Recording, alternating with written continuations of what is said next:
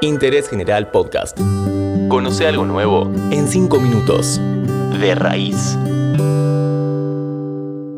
Hola, ¿cómo estás? Soy Lulia Speroni y hoy te vamos a recomendar algunas plantas que son ideales para quienes se inician en la jardinería.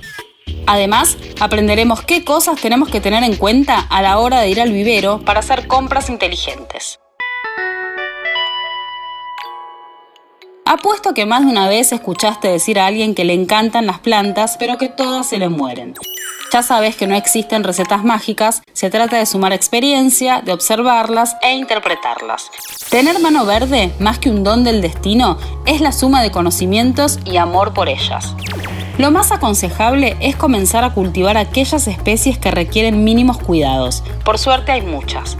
Comencemos con una que no falla, la sansevieria o espada de San Jorge, como se la conoce popularmente por la forma de sus hojas. Seguro la viste en un montón de lugares. Es de la familia de las suculentas, que son las plantas que tienen la capacidad de almacenar agua y te prometo que es indestructible. Aguanta los ambientes secos, la falta de luz, el olvido de riego, los meses sin trasplantar y hasta plagas y enfermedades. Puedes ubicarla tanto en interiores con poca luz o en el exterior, cuidándola del sol directo y del agua de lluvia para que no se encharque. Además, le gusta crecer bien apretada, solo hay que cambiarla de contenedor cuando veas que las raíces salen por los agujeros inferiores de la maceta. Hay muchos tipos, verdes, plateadas y hasta una versión enana. Otro ejemplar apto principiantes son los potus, un clásico presente en todas las casas. Es una planta que cultivada en maceta se luce como colgante y es ideal para adornar cualquier biblioteca. Sus hojas tienen forma de corazón, pueden ser de color verde o variegadas, característica de algunas plantas donde la clorofila no está presente y da lugar a otros pigmentos.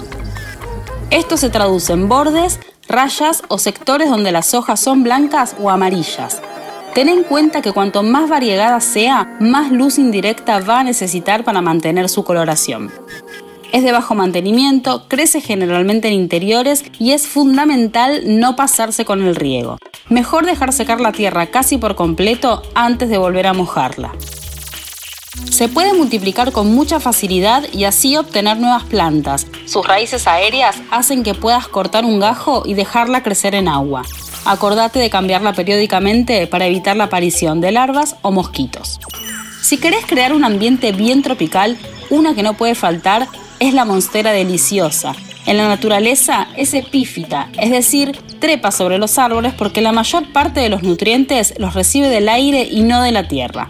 El principal atractivo son sus hojas grandes, de ahí su nombre, que significa monstruosa.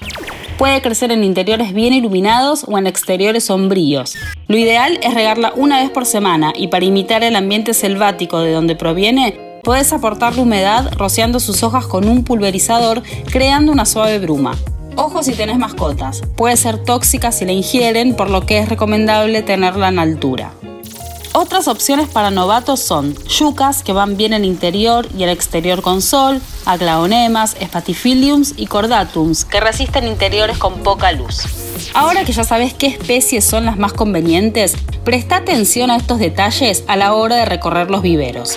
En primer lugar, recordá el nombre científico porque será de gran ayuda para conocer sus cuidados. También chequea cuántas plantas vienen en una misma maceta y cuántos ejemplares podés obtener de ahí teniendo en cuenta algún método de multiplicación. Por ejemplo, eligiendo aquellas que puedan reproducirse en agua o separando cuidadosamente los tallos si tiene más de uno. Por último, revisa el estado general de cada una, es decir, que tengan un buen aspecto, que tengan un follaje tupido y que en ambos lados de las hojas no haya manchas, ni mordeduras o bichitos.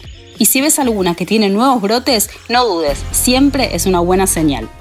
Si te gustan los plantines florales, ten en cuenta que muchas son estacionales y más allá de los cuidados vivirán un tiempo y luego morirán, así que no te decepciones. Estos fueron algunos consejos para empezar a armar nuestros jardines urbanos. En el próximo episodio de Interés General hablaremos sobre fertilizantes orgánicos para nutrir nuestras plantas sin la necesidad de recurrir a compuestos químicos. Interés General Podcast. Encontrarnos en Spotify, en Instagram y en interésgeneral.com.ar.